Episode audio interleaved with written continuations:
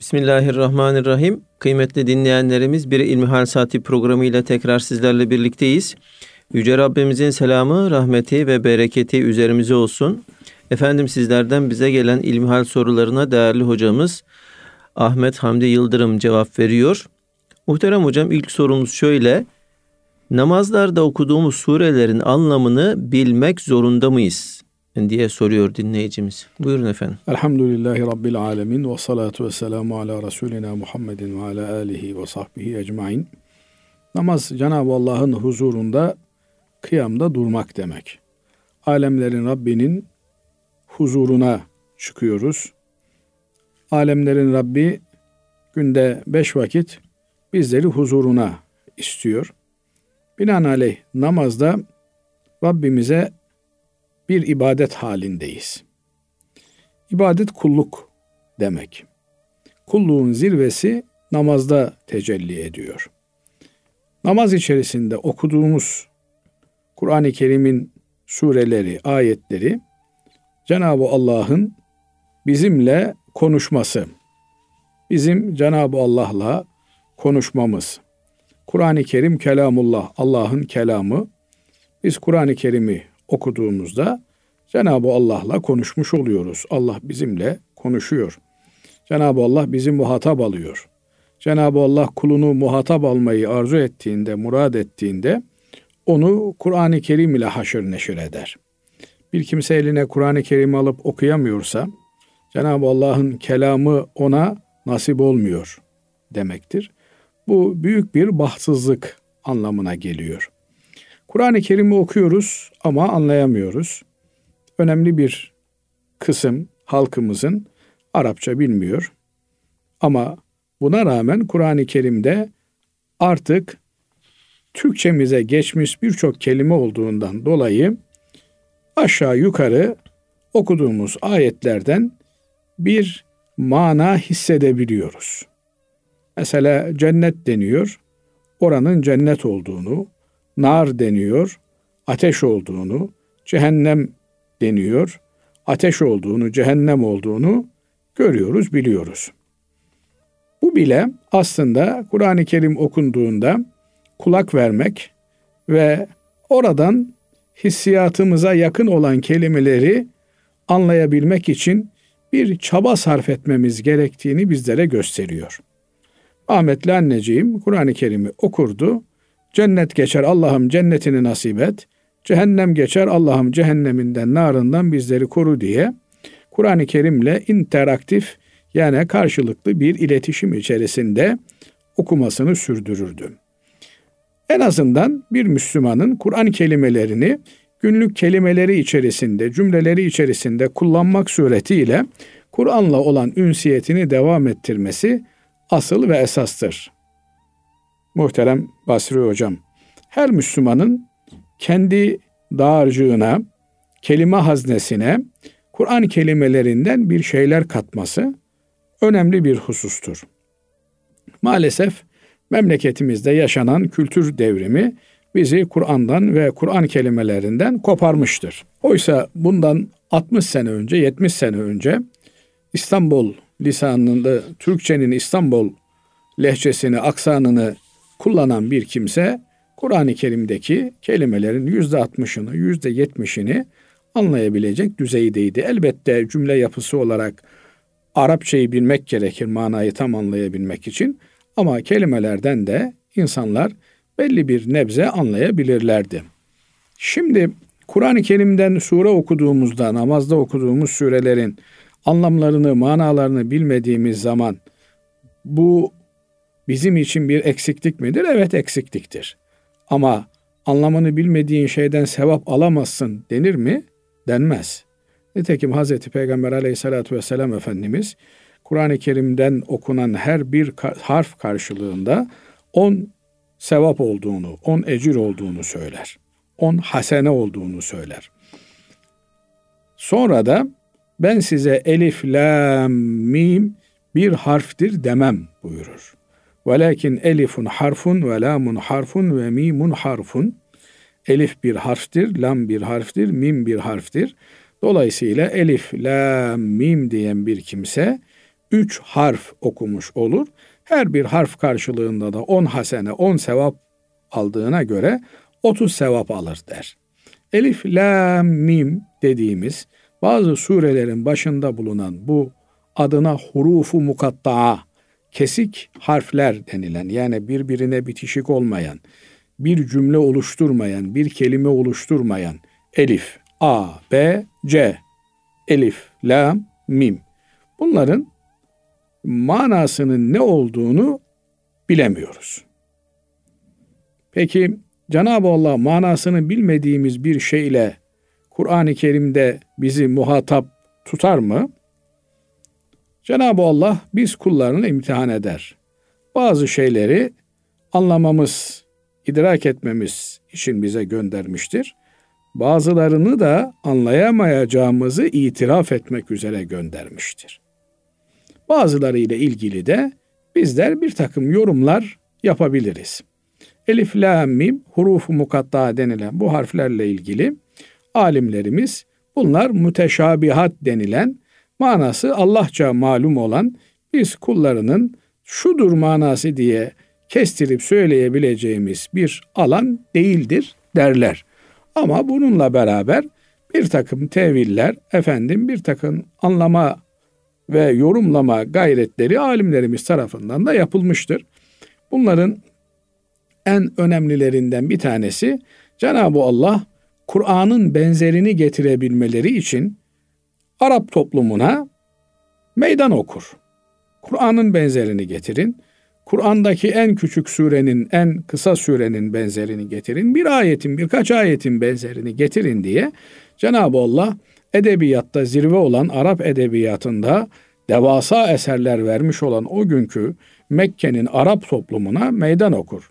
İşte bu Kur'an'ın, surelerin malzemesi elif, la, mim gibi harflerdir. Bu harfleri siz de biliyorsunuz. Buyurun alın bu harflerle bir sure inşa edin. Der. Malzemeyi verir. Fakat bununla beraber bu malzemeyi onların kullanamayacaklarını bundan aciz olduklarını onlara beyan eder. Şimdi buradan şuraya gelmek istiyorum Basri Hocam. Belki her zamanki gibi sözü uzattım yine.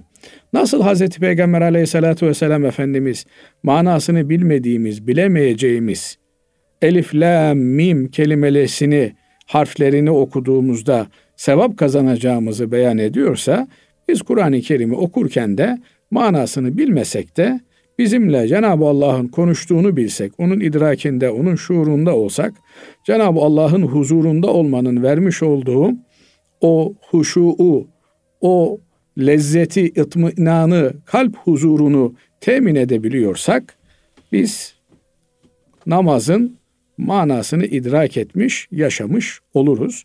Dolayısıyla namazdaki okuduğumuz surelerin manalarını bilmemiz gerekiyor mu? Evet gerekiyor bilmemiz, ona göre bir mana muhasebesi yapmamız en güzel olan, en doğru olan davranıştır. Ama bilmiyoruz diye de namazın sevabından mahrum kalıyor değiliz.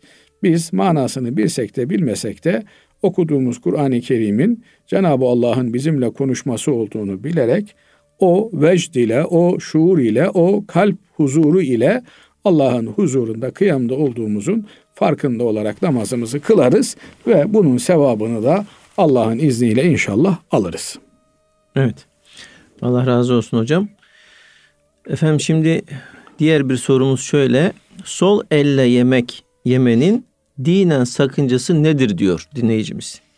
Evet Hazreti Peygamber aleyhissalatü vesselam Efendimiz bize hayatı yaşamayı öğretiyor. Efendimiz aleyhissalatü vesselam nasıl yemek yiyorsa öyle yemek yemeyi, nasıl davranıyorsa öyle davranmayı biz Müslümanlar olarak benimsememiz gerekiyor. Efendimiz Aleyhisselatü Vesselam bir delikanlı görür, sol elle yemektedir. Ona sağ elle yemesini tavsiye eder. Yine bir başka mecliste bir çocuğun e, henüz ergenlik yaşına ermek üzere olan bir çocuğun efendim e, sofradaki hareketlerini görür ve ona sofra adabı ile ilgili bir takım nasihatlerde bulunur. Hatırlatmalarda bulunur. Öncesinde besmele çekerek yemeye başla der. Önce besmeleni çek. Besmele çek sonra yemeye başla der. Sonra tabi beraber yenilen bir kap söz konusu olduğunda önünden ye der. Yani kaşığı sana yakın olan tabağın sana yakın olan tarafından ye. Başkasının önünde efendim et var, şu var, bu var diye oraya saldırma. Sonra sağ elle ye der. Binaenaleyh Efendimiz Aleyhisselatü Vesselam yeme adabından bahsederken sağ elle yenilmesini emreder. Bu yönüyle sağ elle yemek Hazreti Peygamber Aleyhisselatü Vesselam Efendimizin bir sünnetidir. Efendimizin sünnetine tabi olmak, onun yaptığı gibi yapmak biz Müslümanların da boynunun borcudur. Fakat eğer bir ihtiyaç söz konusu olmuşsa bu durumda bir kimse sol elinden de istifade edebilir. Ama sol elle yemeği alışkanlık haline getirmek doğru bir davranış olmaz. Mesela bir yerde bulunuyorsunuz. Efendim bir elinizde e, poğaça, bir elinizde çay var. E, çayı bırakabilecek bir yeriniz yok. E, sağ elinizde poğaçayı, sol elinizde çayı yudumlayabilirsiniz. Bu arada bir zaruret halinde, ihtiyaç halinde olabilecek bir şeydir. Bu mesele e, bir hayat tarzı olarak önemlidir. Müslümanın e, kültürünün, yaşam biçiminin bir parçası olarak önemlidir. Fakat meseleyi de çok böyle büyütmek doğru bir şey değildir. Sol elle yiyen birini gördüğümüzde gavur oldun, dinden çıktın türünden bir muamele yapmak doğru değildir. Ama Efendimiz Aleyhisselatü Vesselam'ın sünnetidir. Hatırlatmak gerekir. Evladım, kardeşim neyse sağ elle yemeniz Efendimiz Aleyhisselatü Vesselam'ın sünnetine daha uygun olandır denilir. Eğer bir kimse sol elini kullanmaya alışmış, maalesef küçüklüğünden beri ikaz edilmemişse ki Anadolu insanı özellikle de Anadolu anneleri çok dikkat ederler çocuklarının daha bebeklikten beri sağ ellerini kullanmalarına, sol elini ağzına götürecek olsa sol elini bağlarlar, sağ elini götürsün diye, onu kullanmaya alışsın diye. Hatta çocuk ısrar edecek olursa sol eline böyle hafif e, biber vesaire filan çalarlar ki ağzına sol elini götürmesin, alışmasın diye. Ama dikkatlerden kaçmış, efendim ihmal edilmiş, çocuk solak olarak yetişmiş, sol elle yazıyor, sol elle yiyor. Bunun da sağ elle yemeye alışması, sağ elle yazmaya alışması gerekir. Biz hayır olan işleri sağ elle yaparız. Ama taharetlenme gibi ihtiyaçlarımızı sol elle yaparız. Hikmet ilahi e, geçenlerde öyle e, rastladım.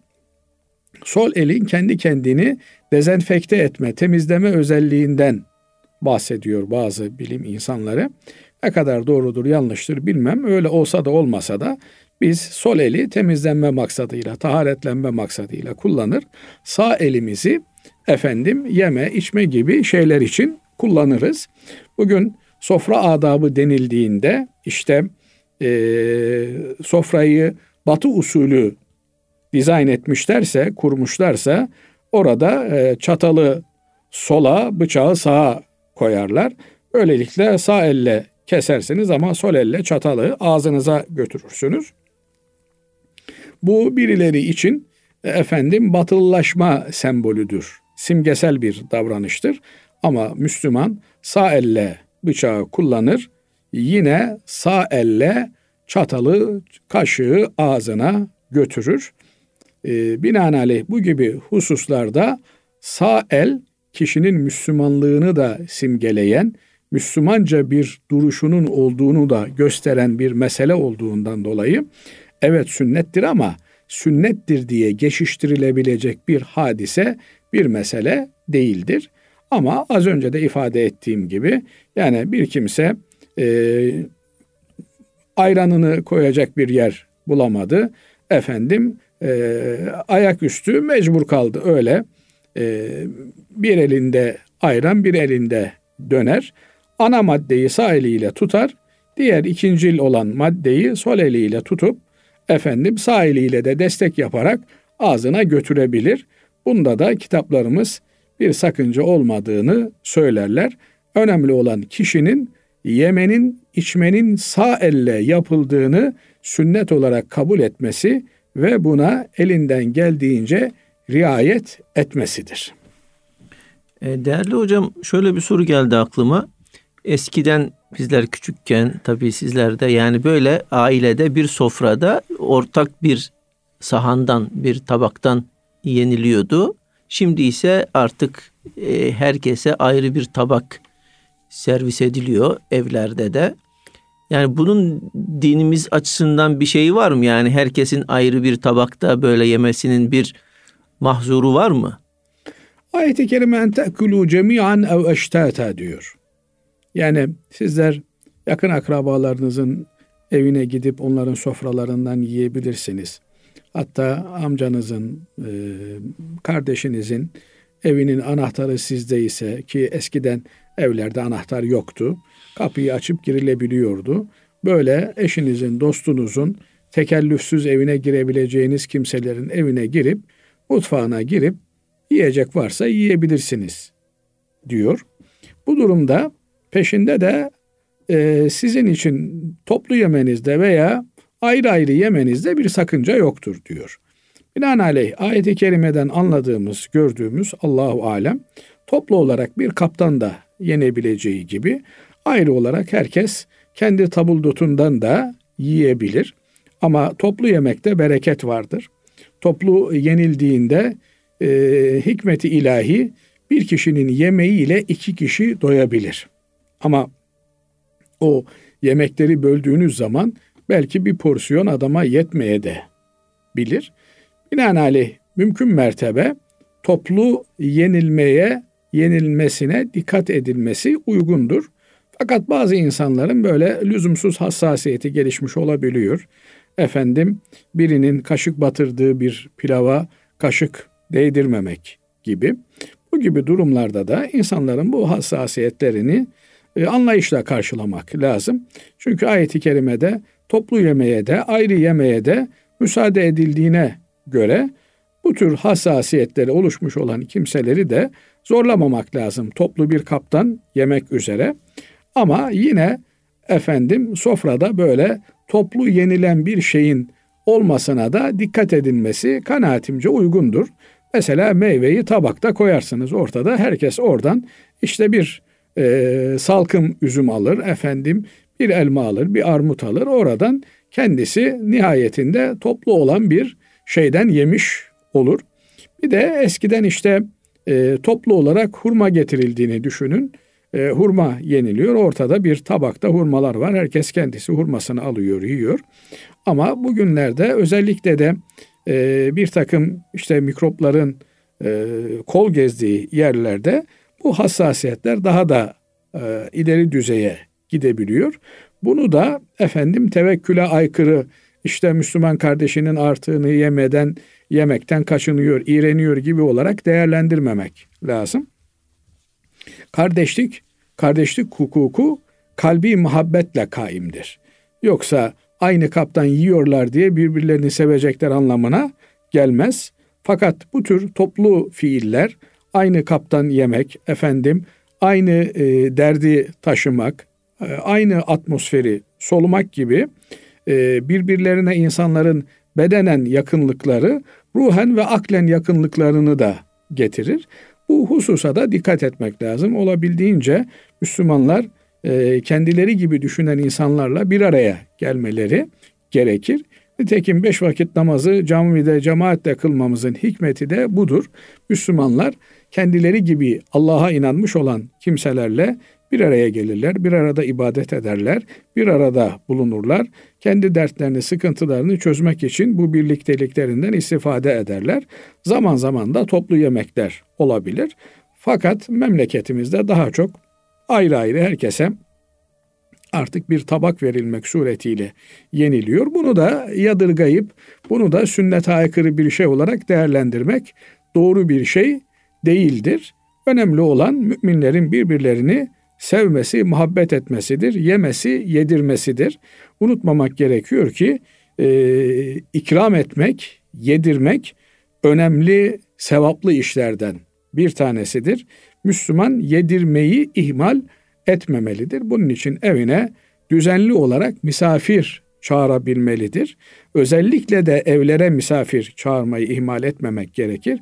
Çünkü misafir giren evde huzur olur, bereket olur, kavga, gürültü olmaz.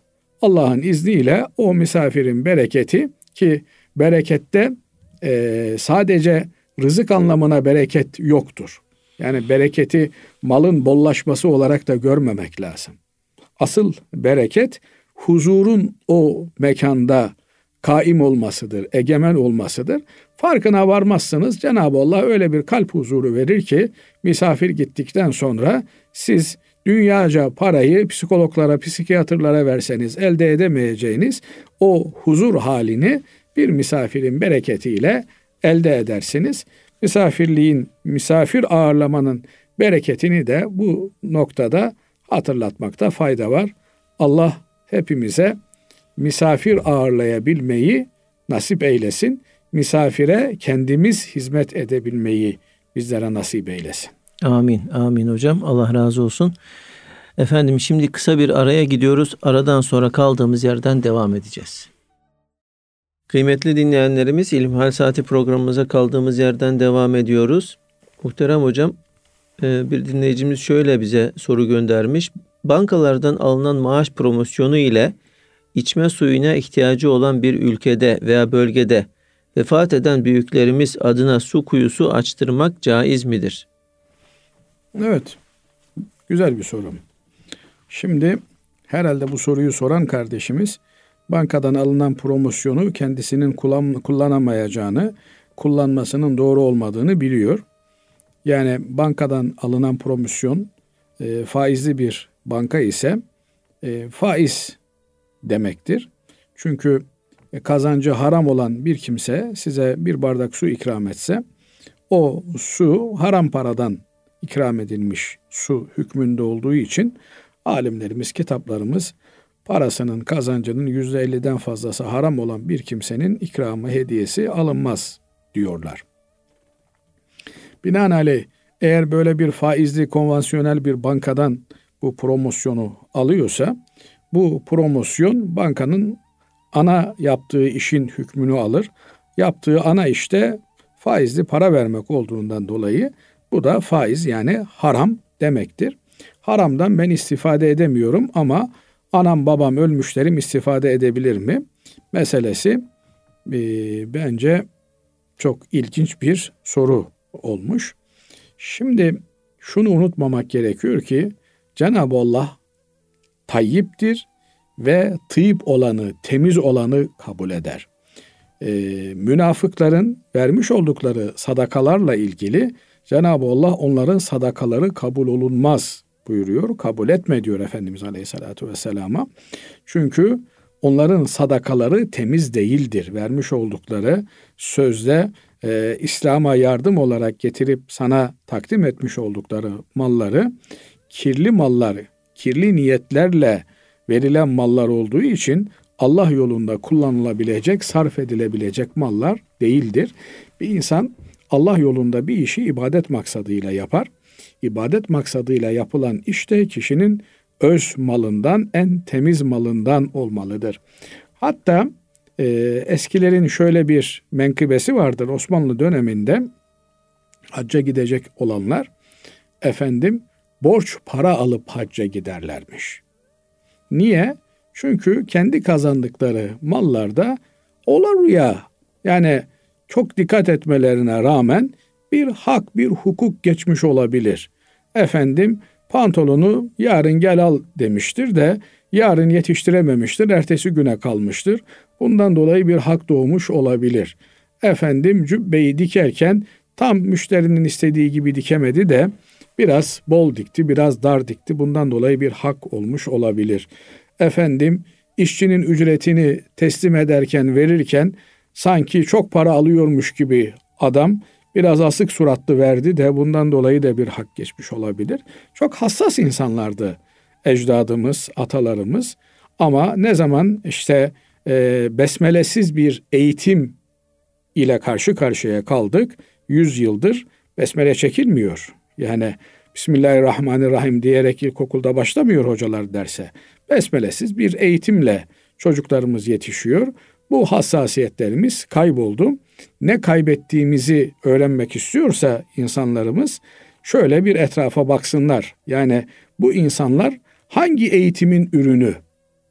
Bu bugün şikayet ettiğimiz efendim her alanda yozlaşmanın gözlemlendiği bu hale hangi eğitim sisteminin tatbiki sonucu geldiğimiz önemli konulardan bir tanesidir. Bunun göz ardı edilmemesi lazım gelir. Şimdi Osmanlı'da hacca gidecek olanlar borç alırlar. Çünkü aldıkları borç e, onlar için tertemizdir. Veya Soma gibi maden işçilerinin paralarıyla paralarını değiştirirler. Çünkü alın teriyle kazanılan para en helal olan paradır. Binaenaleyh bir ibadet yapıyorum. Bu ibadeti mal ve beden beraber yapıyorum. Hem bedenle niyetimin en üst seviyede sağlam olması lazım gelir hem de paramın en üst derecede helal olması lazım gelir. Şimdi bu noktada Efendimiz Aleyhisselatü Vesselam hicrete gideceği zaman Hazreti Ebu Bekir Efendimiz biliyorsunuz Mekke'den Medine'ye hicret başladığında sahabe-i kiram efendilerimizin pek çoğu Mekke'den Medine'ye hicret ettiler. Hazreti Ebu Bekir de zaman zaman ya Resulallah ben de hicret edeyim sen bekle, ben de hicret edeyim sen bekle diye Efendimiz Aleyhisselatü Vesselam Ebu Bekir Efendimiz'e beklemesini söylüyor. Buradan Ebu Bekir Efendimiz Hazreti Peygamber Aleyhisselatü Vesselam ile beraber hicrette olacaklarını anlıyor ve iki deve sipariş ediyor. Efendimiz Aleyhisselatü Vesselam hicrete çıkılmasını söylediğinde develeri getiriyor. Ya Resulallah ben develeri hazır ettim diyor. Efendimiz Aleyhisselatü Vesselam kendisi için almış olduğu devenin parasını veriyor. Ebu Bekir Efendimiz her ne kadar yok ben istemem ya Resulallah bu benim size hediyemdir vesaire dese de veriyor. Niye? Çünkü hicret beden ve mal ile yapılan bir ibadettir. Evet bedenen gidiyorsun ama malın da bu uğurda Allah yolunda harcanması lazım. Çünkü Cenab-ı Allah canlarıyla mallarıyla cihad edenler diyor. Bazı yerlerde mallar önce geliyor. Mallarıyla ve canlarıyla cihad edenler. Binaenaleyh Cenab-ı Allah malını verip canını esirgeyen veya canını verip malını esirgeyen Müslümanı istemiyor. Müslüman dediğin Allah yolunda hem malını hem canını verecek, malın da en temizini verecek.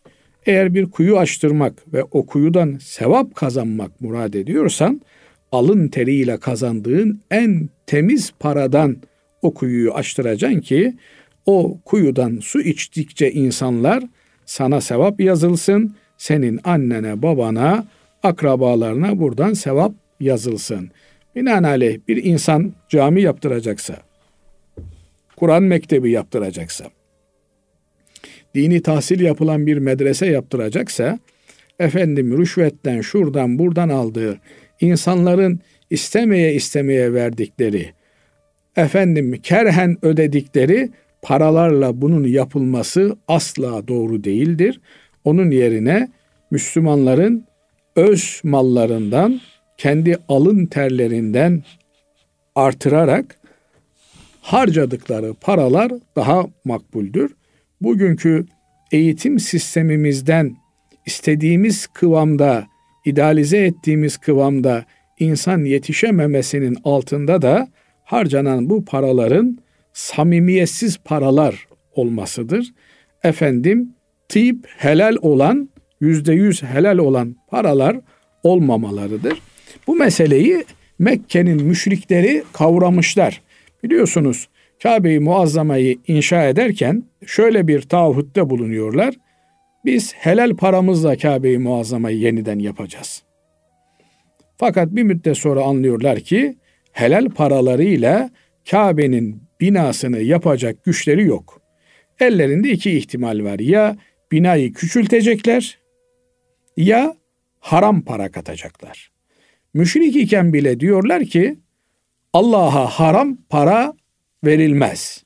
Allah yolunda insan helal parasını vermeli. O zaman binayı küçültelim diyorlar. Biz de şimdi bir hizmet yapacağız. Haram helal ver Allah'ım, senin kulun yer Allah'ım veya senin kulun Kur'an kursuna harcar Allah'ım demek doğru değil. 50 tane talebeye bakabiliyorsan 50 tane talebelik helal parayla bir hizmet götür. Olmadı 5 tane talebeyle götür. Olmadı evinde 2 tane talebe okut. Kimse sana koca koca binalar yaptı orada okut demiyor. Bak koca koca camilerimiz yapılmış. Hepsi bomboş. Sen istiyorsan Allah murad etmişse camide bir tane iki tane talebe bulursun. Onunla meşgul olursun. Binaenaleyh bu helal meselesine, tıp meselesine özellikle durmak gerekir. Allah razı olsun hocam. Diğer bir sorumuz şöyle. Bir ilacın vücuda zararı olan yan etkileri sebebiyle kullanılması caiz olur mu? Diye Şimdi e, yediğimiz yemeklerin de vücuda zararları var. Fakat e, gıda almak durumundayız. Hayatımızı devam ettirebilmek için e, yemek durumundayız. Binaenaleyh eğer doktor bir ilacın faydalı olacağı yönünde kar zarar dengesi açısından e, bir tavsiyede bulunmuşsa hasta olan kimse bu doktor tavsiyesine riayet eder. Ama e, hasta olduk, tedavi olmak mecburiyetinde miyiz? Meselesi kitaplarımızda alimlerimiz tarafından çokça tartışılmış meselelerden bir tanesidir.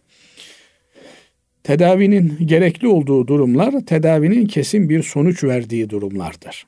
Yani adamın eli kesilmiş, kanamayı durdurmazsan kan kaybından ölecek. Dolayısıyla burada kanamayı durdurmak, hastaya müdahale etmek, tedavi yapmak farz haline gelir.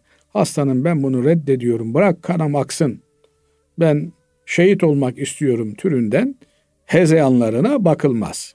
Kanama durdurulur, gerekli müdahale yapılır. Ama yeni piyasaya çıkmış olan bir hap, bin bir türlü yan etkisi var. Bir ihtimal belki hastalığına da çare olabilir, ümit olabilir. Türünden eğer bir ilaçla karşı karşıya ise, bir tedaviyle karşı karşıya ise bunu kabul etmek mecburiyetinde değil. Kaldı ki bazı e, ilaçların yan etkilerinin olduğu kesin olarak bilinmekle beraber tedavi edici özelliği ihtimalli olabilmektedir. Bu gibi durumlarda da yan etkisi ana yararın üstüne çıkacaksa veya işte ilgili hastada o, yan etkilere karşı aşırı hassasiyet söz konusu ise burada kullanmaları doğru olmaz. Ama buna karar verecek olan da efendim hoca efendi midir? Hayır, ilgilisi Müslüman bir doktor, işinin uzmanı bir doktor, bir eczacı buna karar vermek durumundadır. Eğer bir ilacın yüzde otuz zararı, yüzde yetmiş faydası varsa aklen bu ilacın kullanılması gerektiği e, ortadadır. Ama tam tersi bir durum söz konusu ise efendim hani bir laf vardır Anadolu'da samanlık yandı ama farelerden de kurtardık. Yani eğer bir pire için yorganı yakmak türünden orantısız bir durum söz konusu ise o zaman bunun elbette doğru olmayacağı, dinen de caiz olmayacağı açıktır. Çünkü insan vücudu insana emanettir. Bu emaneti gelişi güzel kullanmak, hor kullanmak asla caiz olmaz. Emanete sahip çıkmak ve olabildiğince özenle, dikkatle korumak, kollamak her birerimizin üzerine düşen bir vazifedir.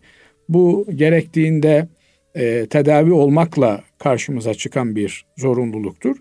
Gerektiğinde de bu tür eğer bir takım kimseler bizim beden bütünlüğümüz üzerinde bizi kobay olarak kullanacaklarsa, bir takım ilaçları bizde deneyeceklerse ki maalesef e, işin uzmanı olmayan kişiler tarafından işte benim de karnım ağrıyordu, e senin de karnın ağrıyorsa al şu hapı iç türünden e, halk arasında birbirine yapılan tavsiyelerin böyle ölümcül zararları olabilmektedir. Bunlardan kaçınmak elbette gerekir.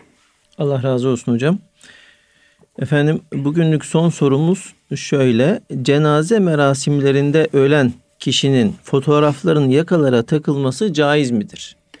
Bir defa fotoğraf meselesi başlı başına bir meseledir. Resim yapmayı Hazreti Peygamber aleyhissalatü vesselam Efendimiz lanetlik bir fiil olarak değerlendirmektedir. Suret yapmak nedir meselesi üzerinde alimlerimiz durmuşlar. Elle çizilmesi midir yoksa üç boyutlu bir resim, bir heykel ortaya konulması mıdır? E, hatta fotoğraf makineleri ilk çıktığında o da bir tartışma konusu olmuş. Fotoğrafta çekilen resim bir suret yapmak mıdır? Yoksa insanın bir yere düşen gölgesinin sabitlenmesi kabilinden midir?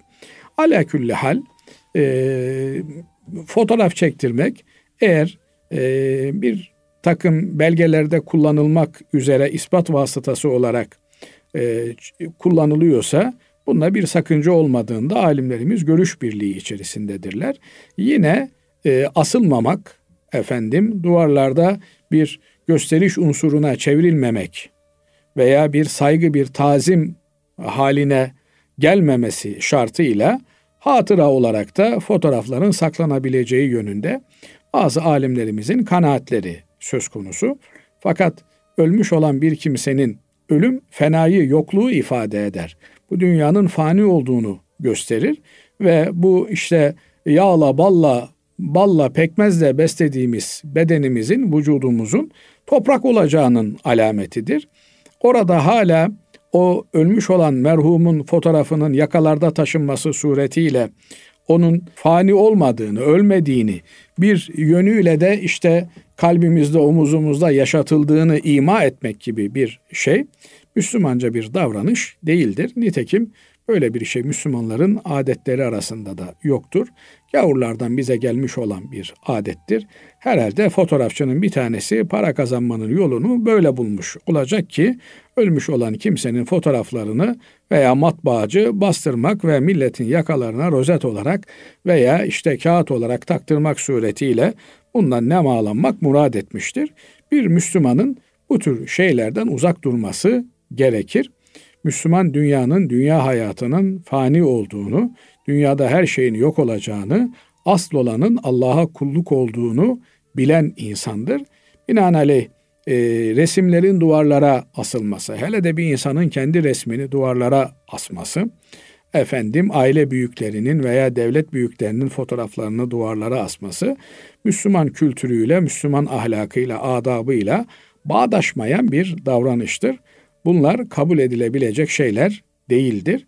Bunun küçüğü büyüğü olmaz. Yani e, fotoğraf bir hatıra olarak maziyi hatırlamak maksadıyla belki çekilebilir, saklanabilir ama bir tazim, bir saygı, efendim önünde secdeye kapanmak, önünde saygı duruşuna geçmek, ölüye bir ihtiram vesaire filan gibi amaçlarla asla kabul edilebilecek bir şey değildir.